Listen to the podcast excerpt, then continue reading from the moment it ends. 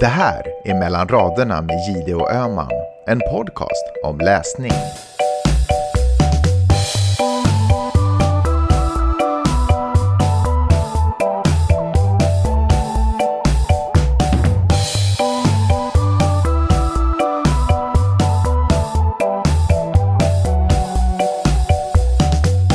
Hej Karin! Hej Peppe! Det var så länge sedan vi har pratat med varandra att jag nästan är lite blyg inför dig. Men jag är också lite blyg och dessutom så har vi nu en inspelningstid när jag är nykter, vilket gör allting mycket svårare. Det vill säga 16 och 22 svensk tid. Det brukar ju vara ungefär 22 och 16 som jag sitter och såsar framför den här mikrofonen. Så du kommer alltså att vara skarpare än vanligt i den här podden? Ja, jag vet faktiskt inte. Det, det kan också vara tvärtom. Nej, Ah, usch. Inte alkoholromantik. Strunt i det. Nej. Nej. Men du brukar vara lite trött på kvällarna och det, vem är ju inte det liksom? Mitt bästa är ju att lägga sig helst klockan nio men senast klockan tio. Ja, det är ju så underbart. Ah, jaha, men du, eh, förutom den, den medelålders observationen, vad händer i ditt liv? Ja men här i eh, LA har vi världens värmebölja. Det är så varmt att eh, det knappt går att beskriva med ord. Alltså det är så, det är verkligen, det är varmt och det brinner och luften är jättedålig. Jag pratade med några kompisar hemma i, i Sverige och så säger jag så här att, äh, men ni vet hur det är liksom när den här, eh, ni vet telefonens, eh, vad heter det, den här appen som visar vilken temperatur det är, när den säger att det är jättedålig luft för känsliga grupper, grupper. och alla var så att nej, nej vi vet faktiskt inte vad du menar för att sånt finns inte där. Och det är konstigt, för det sa du också Karin tidigare, att, att hur allt sånt normaliseras. Ja. Alltså, man bara jaha, nu är det jättedålig luft idag igen. Så det är ju, alltså, det är ju jättekonstigt här just nu. Och släng Ja. på lite pandemi och en odemokratisk president. Det, det är kaos i det här landet. Men annars är det bra, på det Och eh, privata diverse, planet är du, det bra. du glömde diverse proteströrelser som eh, ska slås ner med våld. Ja, gud. Mm. Alltså, tänk att man i Portland har demonstrerat varje dag sedan George Floyd blev mördad. Alltså, det är väl dag 104 eller 105 just nu. Ja. Ja, jag eh, såg en, en sån här liten serie, cartoon i, i New York som, som jag läste igår kväll och då, det var det så här klassiska, du vet seriestrip-scenen att det, det, en, en man är ensam vid en bar och han liksom halvligger med ett eh, i princip tomt glas med pannan mot bordet och så säger han bara Wake me up when this is over. Varpå bartendern bara When what is over? Alltså, det är så jävla mycket saker som Ja. du måste vänta ut. Han kan inte ens börja, ska, ja, vad skulle du välja? Jag vet inte. Ja, jag vet faktiskt inte. Pandemin, 20, vi kanske bara ska valrörelsen. säga 2020, the shit show, och så bara, ja. Tänk om det rinner över till 2021. Vi har haft så höga förhoppningar för 2021. Tänk om det bara liksom spiller över. Mm. Nej, jag tänker inte ens gå dit. Kan vi tala om böcker nu? Ja, men jag vill bara, alltså på li, lite, liksom lite mer eh, positiv eh, avslutning på det här. Att, att eh, jag har fått eh, många tankeställen när jag har lyssnat på en podd som heter This Moment med eh, Jason Diakité och eh, Marcus Samuelsson. Och som, som fokuserar bara på den svarta medborgarrättsrörelsen kan man säga. Jaha. Eller i detta nu. Eller, eller på, ja, den, ja, This Moment. Mm. Och där man blir förbannad och ledsen och eh, okej jag vet eh, white guilt och bla bla bla. Det är inte riktigt kanske det som hjälper. Men man blir ändå förbannad och ledsen och, och eh, upprörd. Men också fylls jag i alla fall av en typ av energi som är såhär ja ta mig fan. Nu det, det, det händer någonting nu. Liksom. Mm. De här protesterna Ja. fortgår och fortgår och fortgår. Black Eh, Lives och Matter måste ju vara den kommer bli största. vicepresident. Hoppas Ja, eller till och med president om några år. Ja, ja. Ja, det har du faktiskt helt rätt i. Och jag tänker på det som du sa om white guilt, att lyssna på en sån podcast känner man såklart white guilt, men det handlar ju också om att eh, undervisa sig själv, eller liksom ta ansvar i att eh, förstå varför det här händer nu och liksom hur historien ser ut. Ja, och, och om man inte känner, för jag, jag satt i bilen och så grät jag vid något tillfälle när de berättade en historia, eller om det, det var ett klipp som, som jag hörde med en kvinna som, som pratade.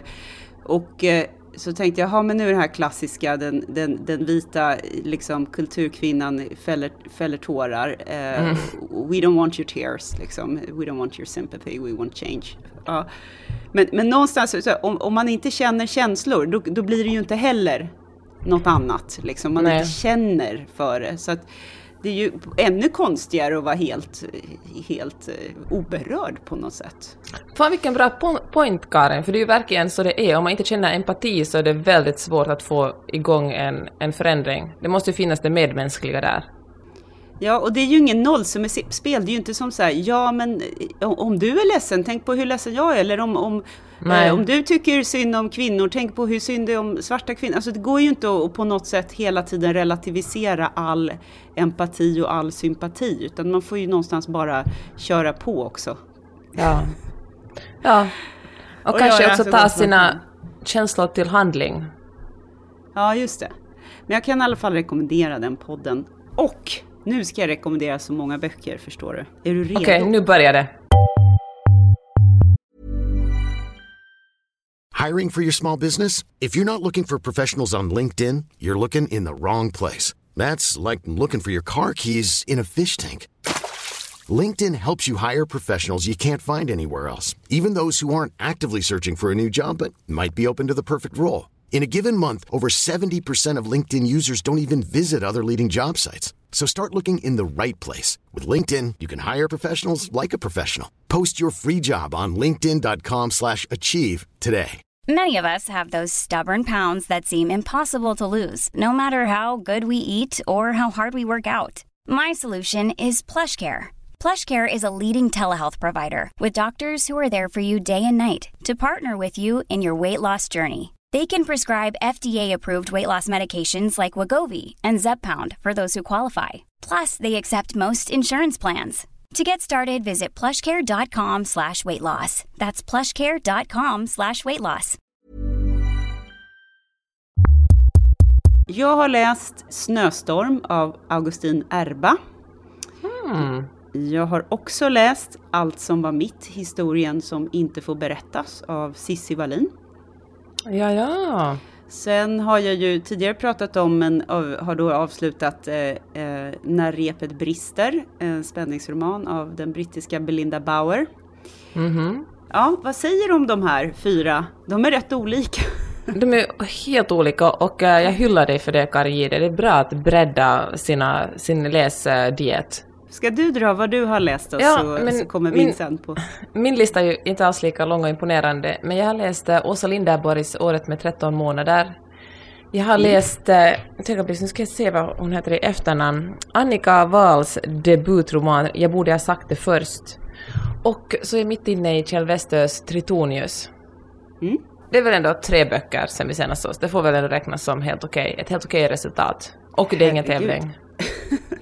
Det är väl asbra. Vill, vilken är du nyfiken på då av de mina? jag vill att du pratar om, om Snöstorm, för när jag börjar lyssna på, men jag somnar ju alltid när jag lyssnar på den på kvällen, vilket lite är meningen också med att lyssna på en bok på kvällen, det är som att höra en godnattsaga. Så jag vill veta vad du tyckte om den, så jag vet om jag ska aktivt lyssna på den, eller om, det fortsätter, eller om jag ska fortsätta lyssna på den precis när jag ska somna. Alltså jag älskade den. Jag tyckte den oh, var fint. fantastisk. Ja, jag älskar Augustin Erba, hans, mm. både som, som journalist och, och krönikör och, och, och författare. Det gör jag också. Eh, fantastisk. Eh, han är... är det, det, det, är det här... Hur ska jag förklara? Det är det, det opretentiösa men ändå välformulerade i, i, i språket. Det, det, är liksom en stil som jag älskar, som jag tycker är, eh, får man säga effektiv?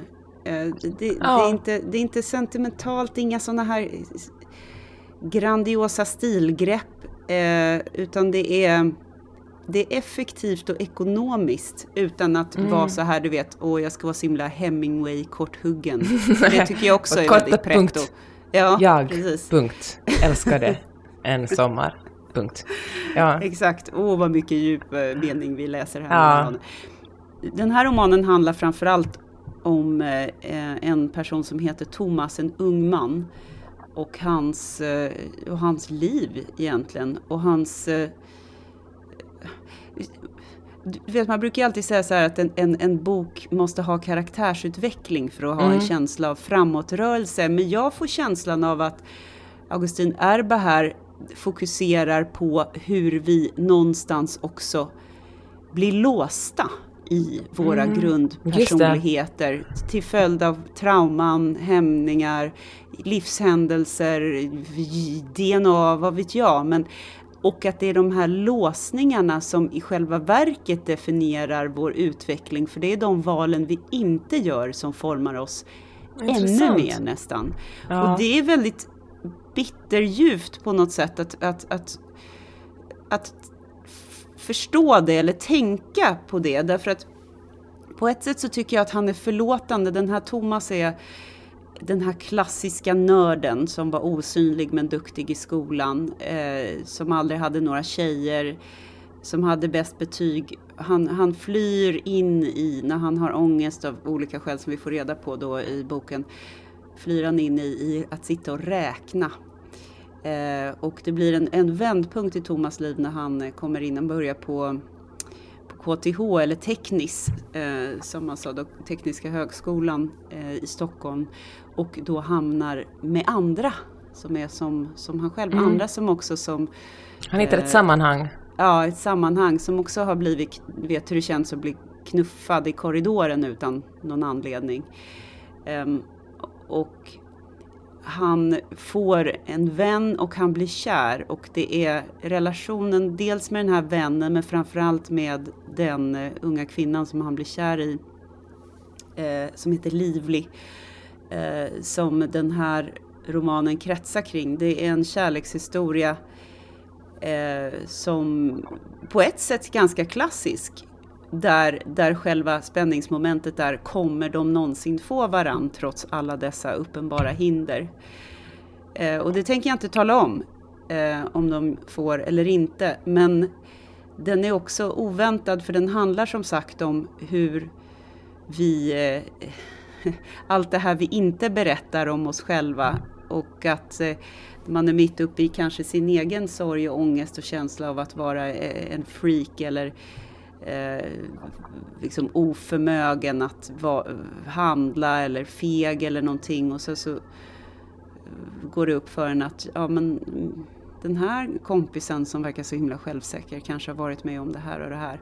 Och det, det där är ju också klassiska teman för det här coming of age-romanen. Liksom när, man, när man går från barn till vuxen och ökar sina insikter kanske om hur man själv fungerar och hur, om hur världen fungerar och hur man desperat försöker hitta sin identitet. Och där spelar mm. ju alltid de här första kärleksrelationerna väldigt stor roll. Och den här eh, Thomas, han, han, han eh, blir som sagt förälskad i Livlig som är vacker, som är utåt eh, riktad, självsäker, har massa killar. Väldigt populär naturligtvis. Hon är också briljant. Hon är lite så, så här Ferrante, min fantastiska mm. väninna, briljant liksom. Och alla är fascinerade av henne. Eh, och jag tycker det funkar. Därför att... Men varför förstår... väljer hon honom? Alltså... Ja, ja, varför väljer hon att, att åtminstone ge honom uppmärksamhet där i början när han brukar vara så osynlig? Det kanske det, det, det, vet vi inte riktigt heller utan det är rätt mycket som, som bara anas. Och mm. frågan är om de är så himla bra för varandra som han är övertygad om att de är. Um, och det är många, det är många sådana. Sen är det rätt tuffa passager när vi förstår hur, hur, hur eh, den här Thomas, när han som barn i tillbakablickar då, när han när, när vi förstår som läsare vad han då har blivit utsatt för mm. eh, av sina föräldrar och en, en morbror bland annat. Och då får vi ju nycklar till kanske varför han reagerar som han gör och var, varför han tycks sakna liksom en sån här ungdomlig liksom, sexualdrift. Vi får, vi får mm. aldrig reda på, så blir han kåt på henne? Det, inget sånt där nämns riktigt för att han, han, han upphöjer henne till en sån eh, nästan som en gudinna. Liksom, han dyrkar henne. Det, det är den typen av kärlek. Som är lite infantil på ett sätt. Eh, och även som vuxen man. Det jag tycker är häftigt med den här boken är att det går att, jag, jag har själv varit en, en livlig, men jag har också varit en, en Thomas. Så, kärleken, den un, unga kärleken kan ju vara så jävla brutal. liksom. Och man kan själv vara så brutal och man behöver inte vara en dålig person för det. Men det är, det är ju egoistiska handlingar hela tiden. Det kanske också är egoistiskt av Thomas att tro att han är, han är perfekt för henne. Det kanske han inte alls är. Jag tänker på en sån här idealiser idealiserande av någon handlar ju bara om att man är, eller måste utgå från att man har en distans till den. Det går liksom inte att leva med en människa och tycka att den är liksom fantastisk och br- briljant hela tiden. Det är på något sätt den här avståndet som också gör att man har möjligheten att känna den sortens starka kärlek eller förälskelse. Ja, ja. Och Thomas kan aldrig någonsin glömma Livli hur, på vilka vägar en, vad ska man säga, vuxenlivet bär dem. Och det händer dramatiska saker som gör att de, de liksom skiljs åt av olika skäl då där i, i, i ungdomen på KTH. Och så träffas de av en slump på ett tåg som har stannat mitt i Sverige på grund av en snöstorm. Och får då liksom eh, en natt tillsammans. Eh, och och så, så inledningsscenen är att de, att de liksom ser, de möts på det här tåget och sen så är det tillbakablickar ända ner i liksom väldigt ung ålder i barndomen. Och, och han skriver, han har ju skrivit förut om, om barn som, eh, som blir misshandlade eller som blir utnyttjade på olika sätt. Och det är ett otroligt hjärtskärande och fint eh, faktiskt. Också om psykisk ohälsa i, i familjen och hur det kan drabba barn. Eh, ja, jag älskade verkligen den här boken. Den, jag, jag kan rekommendera den varmt. Och också faktiskt som ljudbok. Och jag tror att det är han som läser den själv och, det, och han gör det jättebra. Ja, men då ska jag ta tag i den på allvar. Den får hänga med när jag är ute och springer istället för när jag ska sova. Jag vill också passa på att ge en, en, en high five till Augustin Erba som fick så himla mycket skit när han skrev rakt på sak att så här gör du för att skriva en roman, en punktlista i DN någon gång. Jag minns den. Det kommer jag ju aldrig att Det var så många glömma. författare som bara "Åh, Hur kan du vara så? Det är ju en konst ungefär. Ja, Jag älskar att liksom bara plockar ner det på jorden. Ja. Det är ett jävla slit ungefär. Är du redo för Åsa Linderborgs Året med 13 månader? Jag vet inte, kommer jag bli arg nu Peppe? Ja.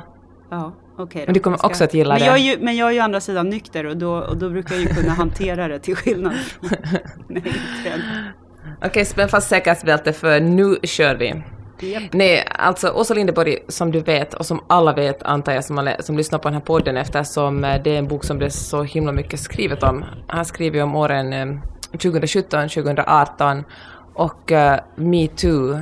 Och, uh, och hon har gjort det i, uh, i dagboksform, så det handlar liksom inte, det är liksom ingen uttryck, uttryckligen liksom metoo-bok, utan det handlar helt enkelt om vilket vilket otroligt tungt år det var för Åsa Linderborg som inte nog med att hon blev lämnad av sin partner, hon blev också anklagad för att ha varit en delorsak att Benny Fredriksson, han var chef, det Stadsteatern han var chef för, Ja. Ja. begick självmord. Och hon, eh, och hon skriver om, eh, hon skriver om hur hon, eh, inte ens hur hon tog sig igenom det här året, utan helt enkelt hur det var att genomleva det här året. Och den börjar, alltså det börjar ju på inga sätt på ett soligt sätt. Det var liksom 2017 Bokmässan och den här högerextrema tidskriften Nya Tider hade fått tillstånd att ha en, en monter där och, och folk var jätteupprörda och många bojkottade, du och jag var ju också där Karin, bojkottade Bokmässan och ordnade en skuggbokmässa på ett annat ställe i, i Göteborg. Och nazister demonstrerade och allt var upp och ner och Åsa Linderborg hon sa att hon tycker att yttrandefrihetens, liksom, eftersom vi lever i ett land med yttrandefrihet så är det klart att också liksom, högerextrema ska vara monter på bokmässan. Och blev, hon blev otroligt kritiserad för det här men hon liksom stod rak i ryggen och jag tror att hon till och med gick fram och skakade hand med dem för hon sa att det är svårare att ha ihjäl någon som man har skakat hand med. Och, eh, och det här liksom att, att ha någon var ingen överdrift, för hon har verkligen fått väldigt många liksom hot och liksom dödshot och folk har varit utanför hennes dörr och, och ringt på så hon måste ha hemlig adress och det är liksom inget hon är liksom en, en, en, en, eh, en, person, en offentlig person som är utsatt för, för mycket hot och hat. Okej, okay, det här är bara 2017 och så kommer, så kommer blir det senare höst, metoo kommer igång och, eh, och så skriver Åsa Linderborg om hur det är att jobba på en av, av Sveriges största tidningar. Nej, Aftonbladet är väl lätt den största tidningen. Och uh, hur, uh, hur det var när, när Cissi Wallin, som Åsa, som, som, som Åsa Linderborg låtsas inte veta vem det är. Det är faktiskt lite konstigt att hon inte har någon aning om Cissi Wallin Kalla henne Instagram-profilen ja. typ eller något sånt där lite lätt nedsättande. Ja, precis, det vill väl också Fredrik Virtanen som är också medarbetare, eller var en medarbetare på Aftonbladet. Och, ehm, och så liksom, och det, men det är så otroligt intressant att läsa, både som, jag tror att det är intressant för vem som helst, men extra intressant om man är journalist och författare eller överhuvudtaget intresserad av liksom kultur Sverige, för det är, ja, men det är så roligt att få vara med i den där, i den världen och liksom tänka på publicistiska beslut som, som faktiskt säger man vill, alltså det, alltså många nyhetstidningar gör många felbeslut under metoo. Jag tänker att, och jag tycker liksom att om man måste, jag, tycker, jag håller inte med Åsa Linderborg om många saker, men det som jag tycker är, en viktig del av den här boken när hon talar om pressetik och liksom publicerande av namn, hur eh, liksom hur mycket ska metoo handla om att peka ut personer och hur mycket ska det handla om att vara en, en, liksom en, en ett, peka på ett, ett strukturellt, eh, ett jättes, jättestort strukturellt problem. Sen vet jag inte heller, det kan vara att det kanske, kanske det är så att, att det krävdes att, att eh, Fredrik Virtanens huvud skulle rulla, om det nu rullade egentligen, nu när vi ser tillbaka det, på, på det. Men, det rullade men för, och sen rullade det upp igen. Ja men, ja kanske, ja precis. Som så många andra. För att få igång liksom. Mm. Vad intressant förresten att du har läst Cissi Wallins bok för att, som, mm. är, som är liksom, att, för att prata om den efter den här.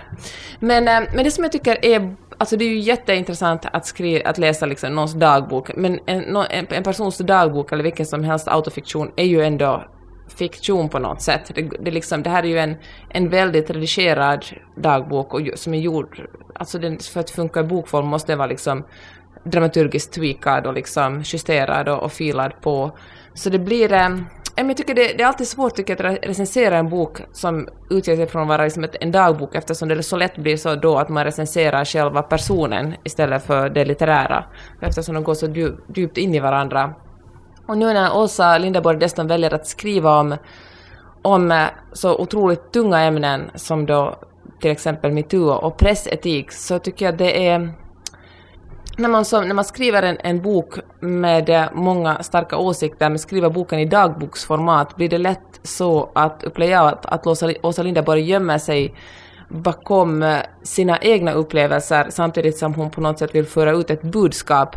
Och det blir svårt att se liksom vad som är en, eh, vad som är liksom en, en e, ett försök att ta tag i en debatt och vad som egentligen bara handlar om Åsa Linderborgs egna känslor och tankar. Jag kanske skulle önska mig att hon skriver en, en, en, renodlad, en renodlad opinionsbok eller liksom en, en renodlad, eh, en renodlad äh, dagboksbok, för nu är det svårt att se liksom vad som man kan ta tag i utan att kritisera Åsa Linderborg som person. För det handlar också om, hon skulle göra mycket personligt om hon hur mycket ångest hon har inför att åldras och att, att uh, hur, hennes, hur hon, hon göra mycket om hur hon spelat på det kvinnliga, hon har fått män att göra som hon vill för att hon är snygg och hon tycker att alla kvinnor ska göra det och, och det på något sätt grumlar också hennes syn till liksom kring metoo. Hon säger att kvinnor flörtar ju med män och ibland säger man nej trots att man menar ja och, och liksom hon vill att, hon har väldigt mycket, mycket en sån här Lena Anderssons syn på, på metoo. De är ju typ bästisar.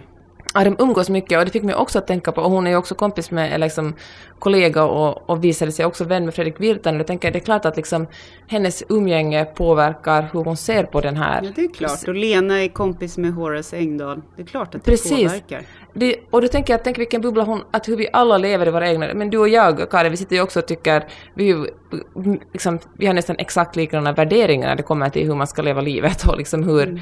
hur kring liksom feminism och, och, politik. Jag tänker att på samma sätt så, så bekräftas ju också Åsa Linderborgs äh, världsbild på basen av vem hon umgås med, vilket då tycks vara liksom en hel del med Lena Andersson som har en ganska, som har en väldigt, äh, Ja, men hon tycker verkligen att, att, eh, att det liksom, om man går upp på, på, på Harvey Weinsteins hotellrum så då får man vänta sig att eh, liksom runka av honom. då får man liksom skylla sig själv om det blir så. Och det här det hittade jag inte på, så jag lyssnade på lunch med, med alltså, jag kan verkligen det är intressant, hon, hon gästar nämligen lunch med, med Montelius, du vet Martina mm. Montelius och, och Gunilla Brodej har en, en, en podcast där de talar om kultur och för några avsnitt sedan talade de om, om året med 13 månader, där de var ganska hårda, men de var också liksom, de, var, de kritiserade den här boken ganska hårt, men de gjorde det på ett, ett, liksom ett, ett podcast-sätt där, som kanske inte är lika seriöst, utan kanske lite mer fnissigt än vad man gör när man skriver, en, en, en när man skriver litteraturkritik i en tidning. Och då några avsnitt senare, det senaste avsnittet som kom ut för bara några dagar sedan, så då gästade Lena Andersson, hon hade skrivit en lista med saker hon ville, hon ville ta upp som hon tyckte att de hade sagt som var fel eller som var, som, som var liksom o... Nej, men som inte var okej att säga en podd. De till exempel kallar, de kritiserar Åsa Linderborg för att äh, namedroppa att liksom nästan uteslutande umgås med män. Och så skrattar de och sa att Lena Andersson, hon är ju praktiskt taget man också. Och bland annat det här vill Lena Andersson tala om den här podden. Jag kan mm. rekommendera den, det är en intressant lyssning. Men jag tycker att det faktiskt har en betydelse vem man, att det liksom utökar, att det har en betydelse vem man umgås med för att, för att Åsa Linderborg hon koketterar väldigt mycket med i den här, koketterar, men hon skriver liksom att hon hon umgås mycket med vänner och diskuterar de här frågorna med mycket, mycket med män och jag vill liksom inte göra metoo till direkt ett könskrig men jag tänker att män har, se om man vill, men män har ändå en helt annan liksom, helt andra erfarenheter i nästan alla fall av metoo. Och, och, eh, och Lena Andersson, de är ju inget annat än intellektuella versioner av Sköna tjejen. Exakt det. The cool girl. Ja men mm. verkligen. Och det, och det, ja. Precis så är det liksom. Att, och, jag säger inte att de går patriarkatets ärenden, men det är lite softare att vara en av killgänget för att tjejer är så dramatiska och hysteriska att umgås med. Fjompiga, ja. vim, tossiga tjejerna som inte har ja. någon, eh, liksom, och de kan minsann både vara sexiga och eh, men Precis. inte försöka för hårt. Och de kan dricka öl med gubbarna på Gyllene Freden och, och var, men... röka cigg liksom. Alltså det, jag, inte, jag blir så himla ja. trött. Det, och sen så att intellektualisera det här beteendet är så, är så jävla trams. Det är så, det är så Åh, jag blir så trött det på är, det här. Det är det, vi är de... lite smartare än er, för vi är de riktigt tuffa tjejerna som minsann kan spela. Vi ja. kan liksom eh, vad är det de säger? Det är liksom play the players, ha ha ha. Det är ungefär på den mm. nivån. Vad fan vilken skolgård. Stå, men sitt, stå kvar där i rökrutan då för helvete. Jag älskar att du ändå fick igång den där vreden trots bristen på whisky i glaset. Men, hördu, men det får jag ändå säga till liksom både Lena Anderssons och Åsa Linderborgs försvar, och då, då, tycker jag verkligen inte som de alls i någon sakfråga. de är ju väldigt smarta och intellektuella, så de har ju ett sätt att formulera sig på som man lätt, okej, okay, Lena Andersson, hon på sistone har hon ju gått alldeles för långt liksom i sina resonemang, men, men de har ofta ett språk som, eh, alltså de är ju de är ju smarta, de kan ju så förklara varför de tycker som de tycker. Men då, tycker jag, men då blir det ofta en, en sån här eh, Ja, men det blir en, en förklaringsmodell där kvinnor faktiskt är lite hysteriska. De bara, men om han våldtog dig en gång, varför um, fortsätter du umgås med honom?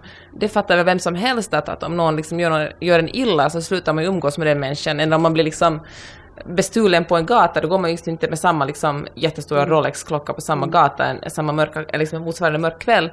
Men, eh, men det blir också ett, ett väldigt liksom, eh, jag menar, men, men, men så, världen fungerar inte så. Alltså, det är ju, det, alltså, människor är människor och människor fungerar liksom, gör inte alltid det som är bäst för dem. Och det finns liksom mm. psykologiska, när folk liksom det, det, det, ofta blir man våldtagen av någon, inte sällan någon som man känner och, och, och, som man liksom, eller så känner och som man fortsätter umgås med, eller någon som man känner så mycket skam inför den här uh, våldtäkten att man, att man helt enkelt trycker bort den och liksom, eller tycker att man förtjänar att bli våldtagen eftersom man sa någonting eller klädde sig fel eller var full eller eller liksom någonting annat. Ja, men skillnaden är att deras vapen är deras skarpa intellekt och deras eh, förmåga att formulera sig, vilket de gör oerhört bra. Så istället för att som en, den klassiska sköna tjejen kanske liksom eh, du vet. Rapa gulligt och ta, liksom, rapa gulligt, tar, tar en cigg, skriker play shoreline. Jag, jag vet inte liksom.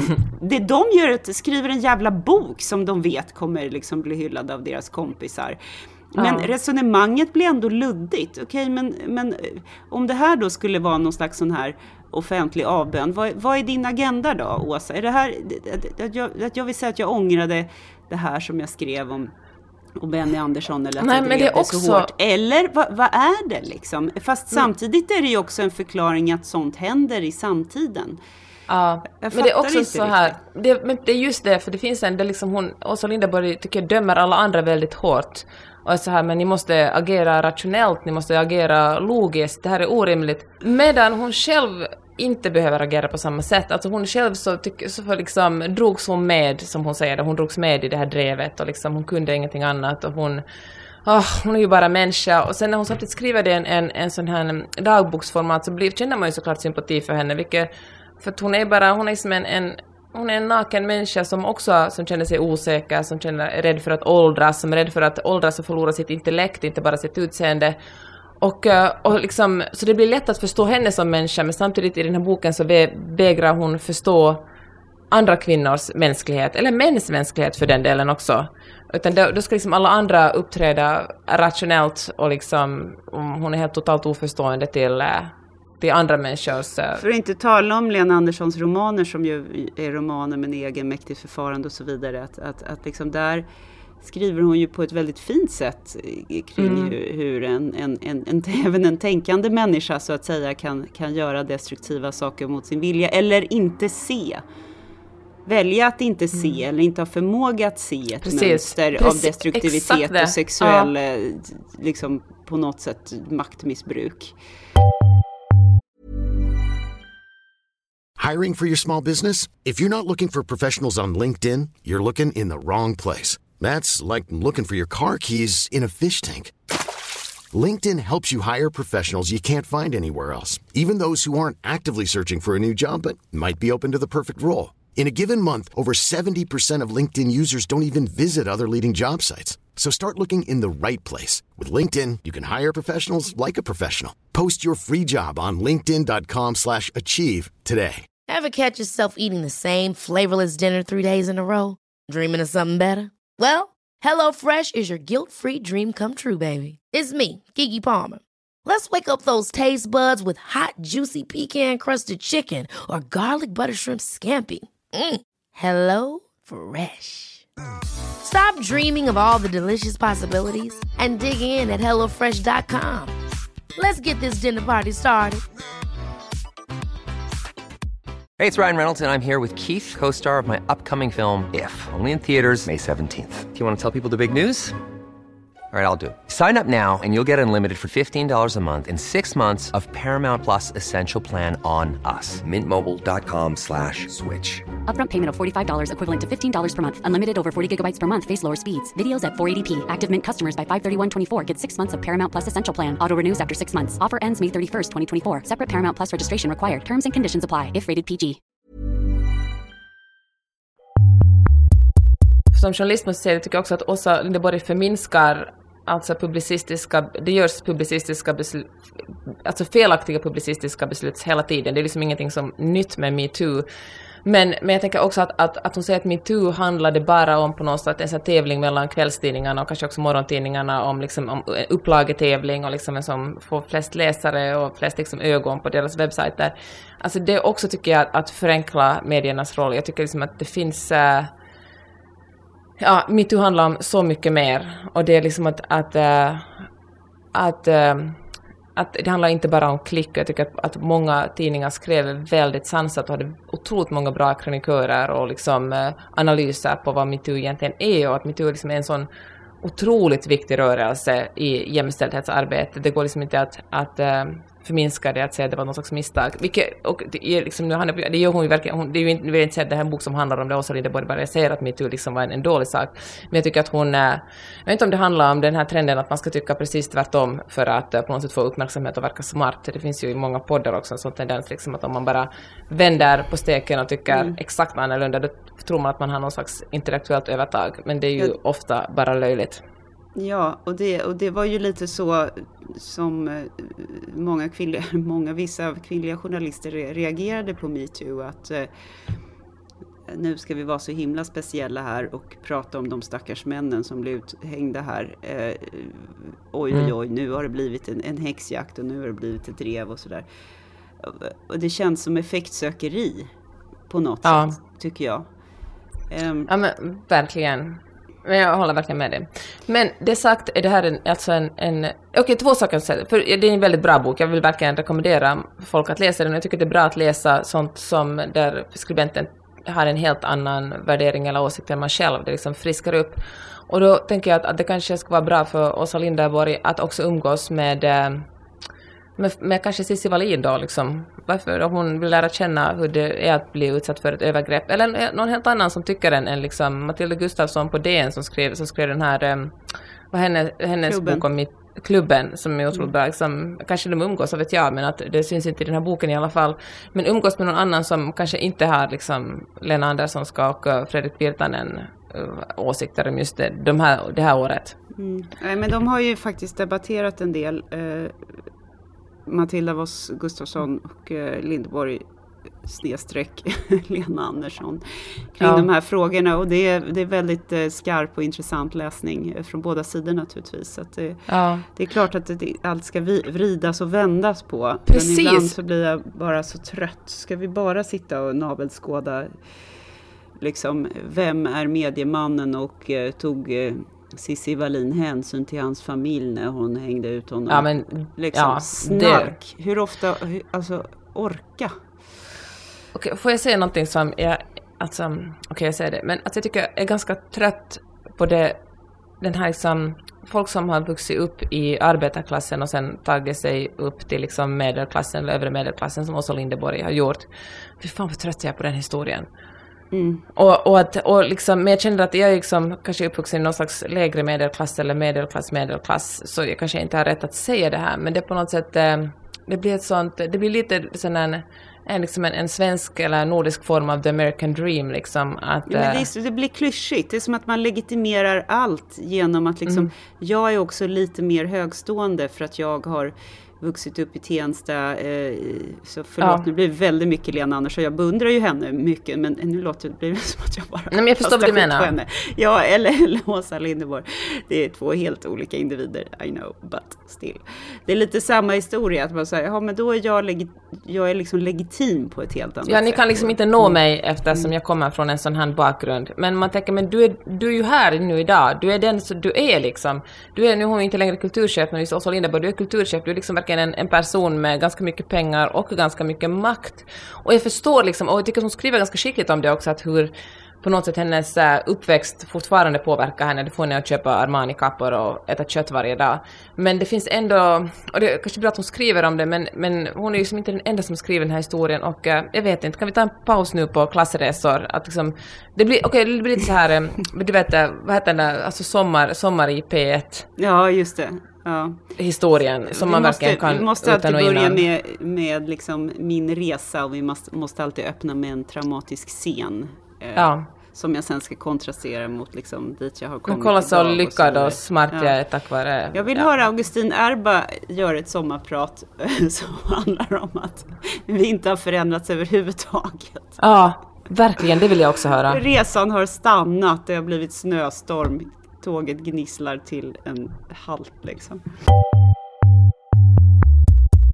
Karin, vad har du läst i veckan? Ja, eh, förutom det då, då eh, med snöstormen så är det den här Allt som var mitt. Jag, tar den nu eftersom det är ju en intressant pendang här till det du har pratat om. Eh, historien som inte får berättas av Cissi Wallin. Den här är alltså egenutgiven därför att det stora förlaget som skulle ge ut boken eh, beslöt sig i sista sekund för att inte göra det. Varpå Unni Droge och Cissi Wallin och några till eh, gav ut den själva. Eh, vilket jag tycker var coolt gjort. Unni Drugge och Cissi har väl en podd nu för tiden också har jag förstått? Ja, det kan jag tänka mig. De, de verkar vara goda vänner. Och eh, Unni Droge har också en, en egen eh, inläst eh, epilog till den här boken. Där hon pratar om hur hon kämpade med när hon ville berätta om eh, hennes ex som hade varit våldsam och så vidare. Och upplevde att hon blev tystad. Just det. Han var förläggare va, också? Ja, och den här boken handlar om hur Cissi Wallin upplever att hon har gång på gång blivit tystad. Alltså tystad inte bara av männen och maktstrukturerna utan även av det svenska eh, juridiska systemet. Mm. Eh, och hur eh, våldtäktsrättegångar går till, hur, vad, vad Sverige, svensk lagstiftning har för regler kring bevisföring och preskriptionstider och sådana här saker. Och även det här förtalsmålet, hon blev ju dömd för förtal. Eh, av, eh, på grund av att hon hängde ut då mediemannen med namn på sitt Instagram. Och genomgående i den här boken, så hon nämner inga namn. Alltså inte på hennes förövare, inte heller några journalister eller mm. vänner nämns bara vid förnamn. Eh, så att, så att hon, liksom, de har tvättat bort namn och namnen på de radiokanaler, tv eh, bolag och så vidare som hon har jobbat med, tidningar, allting är borta. Sen så är det ju väldigt allmänt känt vilka hon menar. Så det mm. behövs mm. inte, men, jag, men det är intressant och jag, och jag, vet inte riktigt om det var en juridisk åtgärd eller om de tycker att det, det spelar ingen roll, det var redan skrivet på det sättet. Eh, men de facto så, så eh, fick, hon, fick det stora förlaget som skulle ge ut den här boken fick då hotelsebrev från eh, ombudet eh, till den här mediemannen som skriver att eh, vi kommer stämma, stämma er för förtal. Vi har hört att ni har, liksom, tänker ge ut den här boken eller vi har sett er marknadsföring. Så att, och det lyckades ju skrämma, skrämma dem tillräckligt. Vilket jag också kan tycka är lite sådär, what? Mm. Ja. Eh, och Cissi Wallin säger att jag är beredd, att eh, jag vet att jag kan bli dömd till fängelse för det här och jag vill ändå ge ut den här boken. Jag vill, jag vill ta den risken. Och den kom ut här, jag tror att sista kapitlet som hon la till, det var skrivet redan i juni eller juli eller någonting sånt där. Så att den är ju väldigt färsk. Ja. Så vi vet ju inte hur det här kommer landa. Hon har gett ut den i, i Norge också va, om jag förstår rätt. Jag fick också fick läsa ett förhandsexemplar, alltså mm. förhandsexemplar den svenska versionen. Och mm. uh, då har den ännu inte kommit ut i Norge vill jag minnas, men nu har den kommit ut där också. Jag tror det var någon slags, uh, nå, någon slags uh, advokat hade kontaktat liksom ut, förlag, mm. minns inte om det är ett förlag som har gett ut den där, men som också har liksom varit på dem för att, och liksom, att det är någon slags juridiska processer på gång där i alla fall. Mm. Hon hävdar att hon i boken att hon blev mycket mindre fördömd i eh, norsk press som var väldigt mm. intresserad av hela det här målet och förtalsmålet och så vidare. Eh, och, och hon, det, det, börjar med en våldtäktsscen som hon beskriver eh, som väldigt smärtsam, verkligen. Eh, hemsk läsning. Och väldigt, väldigt trovärdig av många anledningar som jag inte vill gå in på. Men jag känner väldigt mycket empati i, i det här fallet och jag tycker också att det är helt jävla sjukt om jag ska vara ärlig att eh, förövaren har i eftermälet liksom, kring hela den här historien blivit ett offer i svensk media. Ja. Har ändå lyckats göra sig själv till ett offer.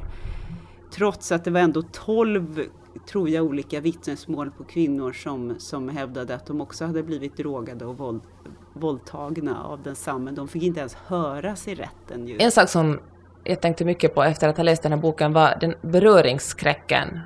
Hur, mm. uh, hur liksom uh, Cissi Wallin blev liksom en persona non grata i många områden, liksom många, eller media Sverige på många håll.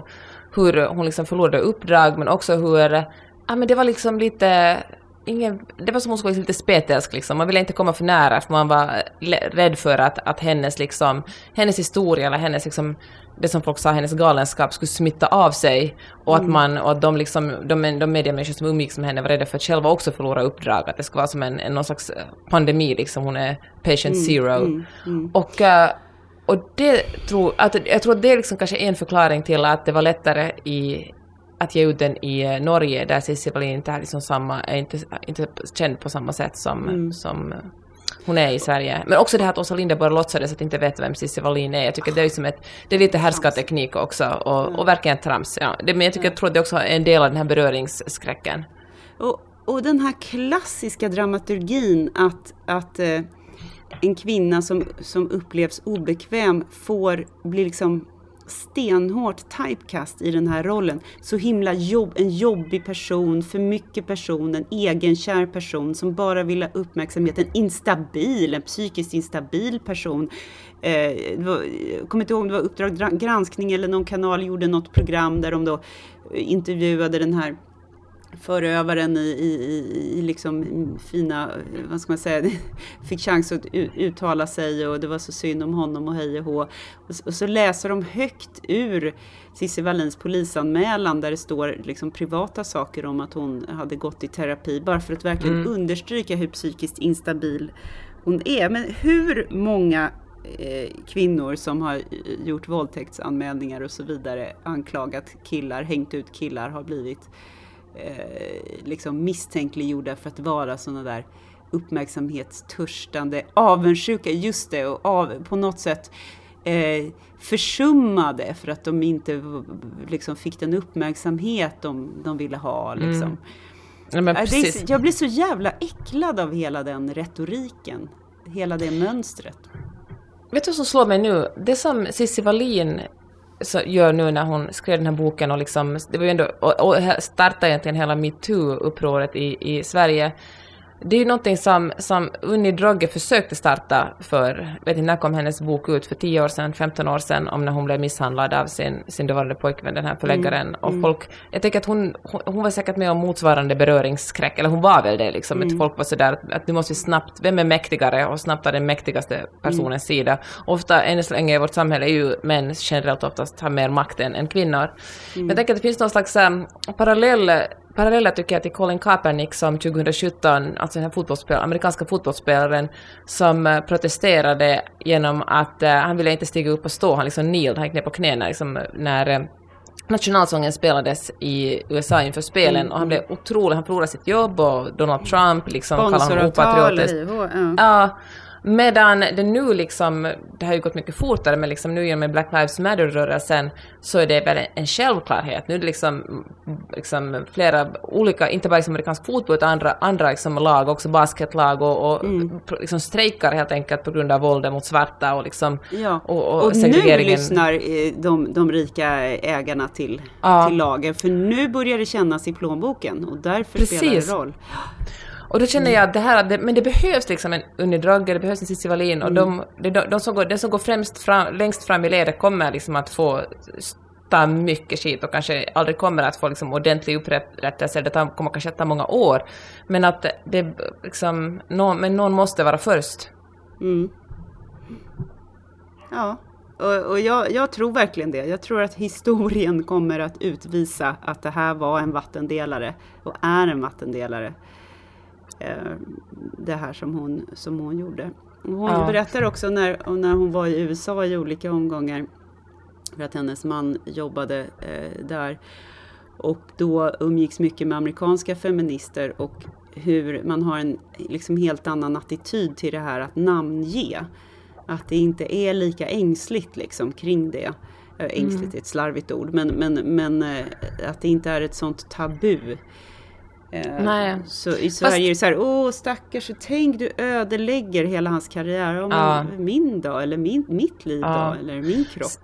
Ja men jag vet, men jag tycker det, där, det är faktiskt svårt, för jag tycker att det är jätteviktigt att journalister ändå håller sig till pressetiska regler. Jag förstår liksom att det är liksom en storm just nu med metoo, och jag tänker att det kanske måste se över de pressetiska reglerna, och kanske vissa övertrapp Trump var liksom, ja men fan, var värda att göra trots att det kanske inte hölls inom pressetiken. Men jag tycker det är viktigt att man ändå liksom håller att man kan ändå inte publicera namn hur som helst. I liksom, nej, hon, det blir ändå ett prejudikat. Hon skrev det i sociala medier, skrev hon det ju. Ja. Är inte det en skillnad ja, men, då? Nej, det är verkligen, det tycker jag, alltså det är verkligen en skillnad. Ja, det håller jag verkligen med om. Det är verkligen en stor skillnad. Ja. ja.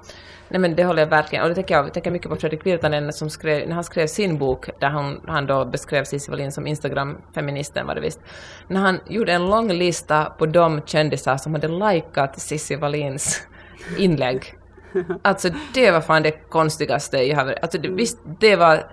Ja men det kändes som, jag kan inte... Det var ju så konstigt. Han har suttit där och skrivit ner namnen liksom och för att kunna publicera dem i sin bok. Jaha, du like det var en recensent som skrev så roligt att det känns som att Gollum har skrivit den här boken.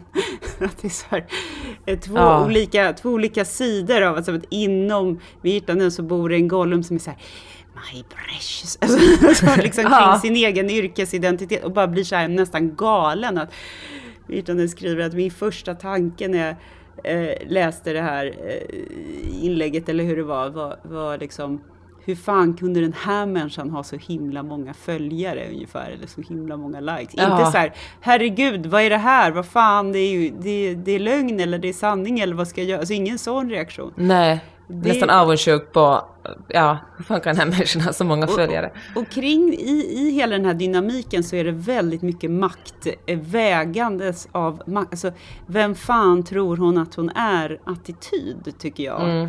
Det rent misogyn sådan, som vi var inne på tidigare, men oss också liksom hon är ingen riktig eh, journalist. Liksom. Ja, Hon är verkligen. inte som vi. Och, och, den grejen är, är sjuk ju, tycker jag. Alltså nej, men jag förstår vad du menar. Att, ja, det, alltså, men det tror jag att allt handlar liksom om maktkonstellationer och vem som, vem som, eh, vem som har mest och vem som har liksom högre status i världen. I, liksom, kanske medievärlden också. Jag tror att det är också ett problem för att eh, så många som, det finns så många frilansjournalister eller folk som jobbar liksom på uppdrag eller på korta, liksom, anst, korta anst- anställningar. Jag tror att det liksom är också ett mediaetiskt problem i vem som vågar skriva vad eftersom man vet att den, den här personen, säg då, nu bara som exempel då, att Fredrik Virtanen och Åsa Linderborg är liksom goda kompisar. Om man skriver någonting jättenegativt om, om Fredrik Virtanen, kommer det att påverka mina chanser att, att få liksom skriva för Aftonbladet då? Nu är ju Åsa Linderberg inte längre kulturchef, men använder dem enbart som exempel.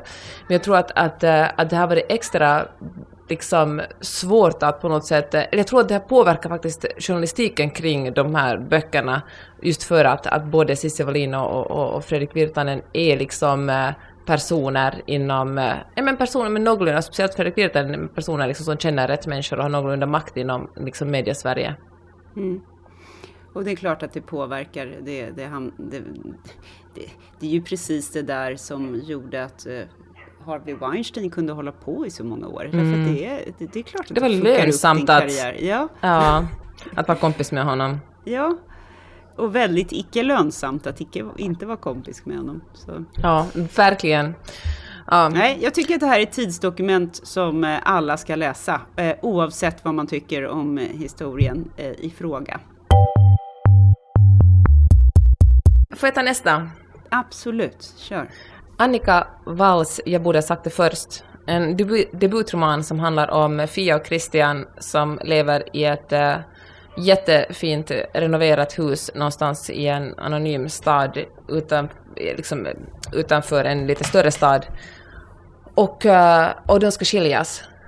Och äh, man får läsa den här boken ur Fias perspektiv. Hon berättar hur hon har liksom kämpat med att göra huset så fint som möjligt och då köpt precis rätt möbler på Blocket och liksom köpt rätt arabia, porslin och de snyggaste tapeterna och, och hon var konstnär ursprungligen, han är musiker, hon var konstnär men eftersom det, hon, eftersom det hans musikkarriär började peka neråt så var hon tvungen att ta ett jobb på en reklambyrå och jobba där och, och han tycker att det är ganska jobbigt att hon att hon plötsligt tjänar mer pengar än han och att hon är borta och hon vinner priser och han liksom, han blir, han blir en allt bittrare människa.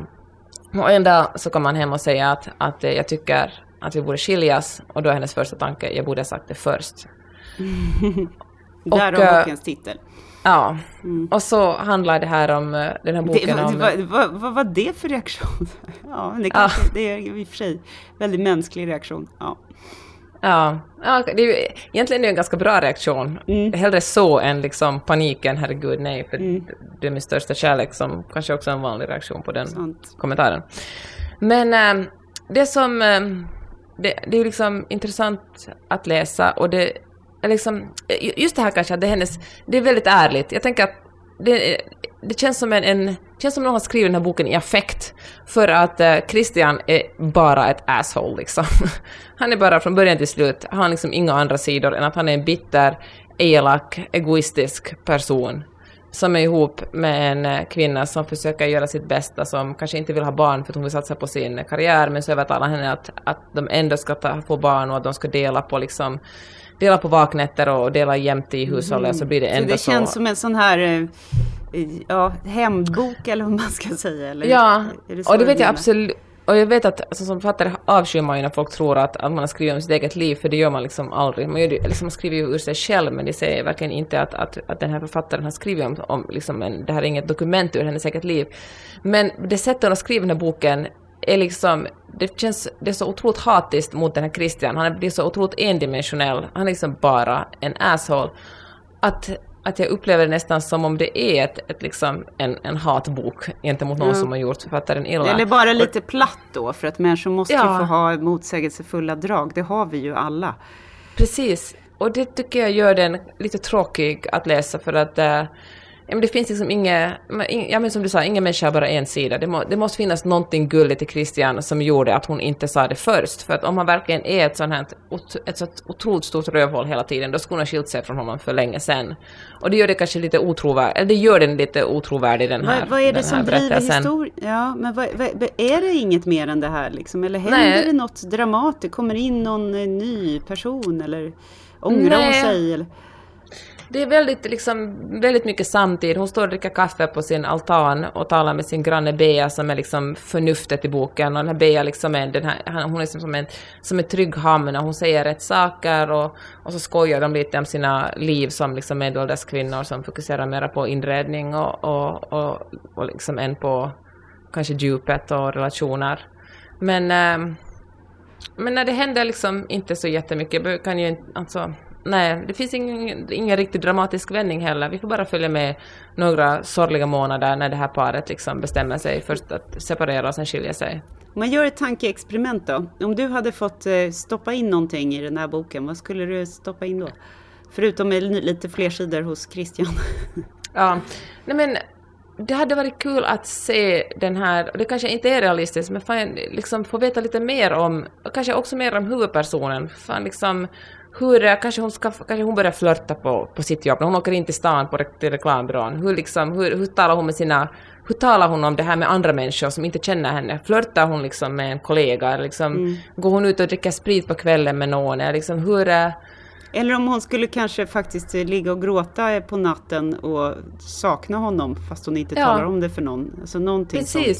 Precis. Känner hon liksom att fan, eh, allt fint vi hade, kanske det ännu finns, Finns kvar någonstans, ska vi ändå Finns inte det några försöka? barn med i, i, i familjens bild? Ja, de, de har två stycken söner som är födda ganska tätt efter varandra, och de, men de är väldigt anonyma. De är liksom små och sen plötsligt är de 16 år gamla. Liksom. Det, ja, de är verkligen bara skuggfigurer. Det hade varit kul där. om de hade blivit så här mini-Christians. Ja, gud, det hade varit intressant faktiskt. Man skulle se liksom hur de Som påverkar de här, du pappa. vet, nej och åter nej. Vad heter hon? Den Ja. norska? Just det, Nina Lycke. Ja. Den var verkligen väldigt bra. Så den är, ja, jag vet inte, jag gick kanske inte ner i brygga av just den här historien. Det är begripligt Peppe, det är okej. Man får, man, Ja. Vissa böcker får bara liksom passera, helt enkelt. Mm. Passera revy, så att säga. Du, jag funderar på om de här, den här Lisa och Lilly, om jag ska spara den karamellen till nästa gång. Men gör det, så får den lite mer, eh, så får du ge den lite mer tid. Jag kan säga, kan jag, jag kan säga några korta ord om, om Kjell Westös Tritonius.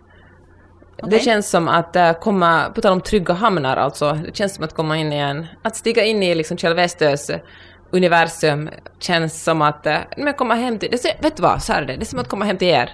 Man får liksom, man blir, och man känner sig trygg och händer är tagen, någon är bara, Vi lägger Maj-Lis under en fluffig filt. Ja, exakt. Du behöver inte tänka på henne. Sätt dig här, här får du ett glas vin och ett glas champagne. Och nu börjar den här, du behöver liksom inte ta ansvar över någonting, du bara liksom skjutsas med in i en otroligt trevlig stund. Vad Så gulligt. känns det att läsa Det är också den. för att min man är den som lagar mat, annars hade alla blivit väldigt stressade och fått äta bränd mat. Ja, ja, Men ändå. ja. Men det Vad, är, vad betyder tritonium? Ja, nu har jag googlat Ja. på det, då kan jag tala om så här. Så här säger Albert Bonniers förlag. Det är den musikaliska termen för det dissonanta djävulsintervallet. Just Oj det. då, det är sånt Fan, där som min pappa skulle kunna förklara. Tänk att jag gått omkring och sagt Tronius hela tiden. Gud, så otroligt Jag trodde det var en grekisk gud eller något sånt där. Det- Ja, det ja, ja. ja men alltså, gud vilken slarv. Ja, sån är jag. Hördu, men den är, ja det handlar väldigt mycket, det handlar om två stycken medelålders män som, eh, den ena är, jag vet, nu backar du ur rummet. de sig. Hallå? Och så har har du lagt på älskat- luren? Förlåt. Nej, den ena är liksom, eh, Den ena är en jättekänd musiker, han bygger ett superlyxigt, eh, sommar, ett superlyxigt hus ute i skärgården. Och, eh, och medan han inte är ute och dirigerar liksom, orkestrar så ska han bo på det här huset. Och, och lokalborna är lite sådär, du vet när det kommer någon någon som ska bygga in en, en bubbelpool i berget bakom sitt, sin jättestora betongvilla ute i, i skärgården. Och folk är såhär, men herregud, vad är det här för en stadsbosnobb liksom? Men så blir han ändå kompis med en medelålders man som bor granne med honom, Lindell. Och han, eh, han har förlorat sin hustru ganska nyligen. Och den här huvudpersonen, Brander, han, eh, han, har, haft en, han, har, liksom, han har haft olika kärleksrelationer och nu har han längtar han efter en ganska mycket yngre kvinna som, som han har haft en relation med, hon är på väg bort. Och på något sätt så träffas de, den här viken heter Pungviken, det visar också att Sylvester har humor. Men de träffas och liksom så på sitt trevande medelålders mansätt, eh, de är alla, alltså övre medelåldern börjar liksom kring 60, så försöker hitta, skapa de någon slags vänskap. De, försöker, de har sina osäkerheter, de försöker förstå varandra och, och de bär på ganska mycket bagage båda två. Och jag vet, alltså det låter kanske inte som en bok som du och jag skulle gilla Karin, men den är, den är, den är fin. Det finns liksom, ja, men, det som, fint den där osäkerheten och den där... Eh, som lite kuriosa ska jag säga att jag känner faktiskt recensenten som har skrivit eh, i Skaraborgs läns tidning har han skrivit den enda, det enda jag egentligen inte gillar med Tritonus är att den tar slut. Men när den ändå gör det är det med känslan att den kommer att stanna kvar i tankarna en god stund och de sista sidorna i romanen är det vackraste jag läst på mycket länge. Det var ju ändå lite, han råkar också Oj. i och för sig vara en medelålders man med musikintresse och stort rikt ja. känsloliv. Men, men det, det, det, måste finnas böcker för alla helt enkelt. Det kanske inte ja. är för, för mig. Men är men det för alltså, Rickard? Eller för någon annan? För Peppe tydligen. Jag ja. har ju väl också ett sett medelålders men, du, man, men tydligen, tydligen är det ju många som tror att du är en medelålders man för att du heter ja, Peppe. Att... mitt alter ego liksom.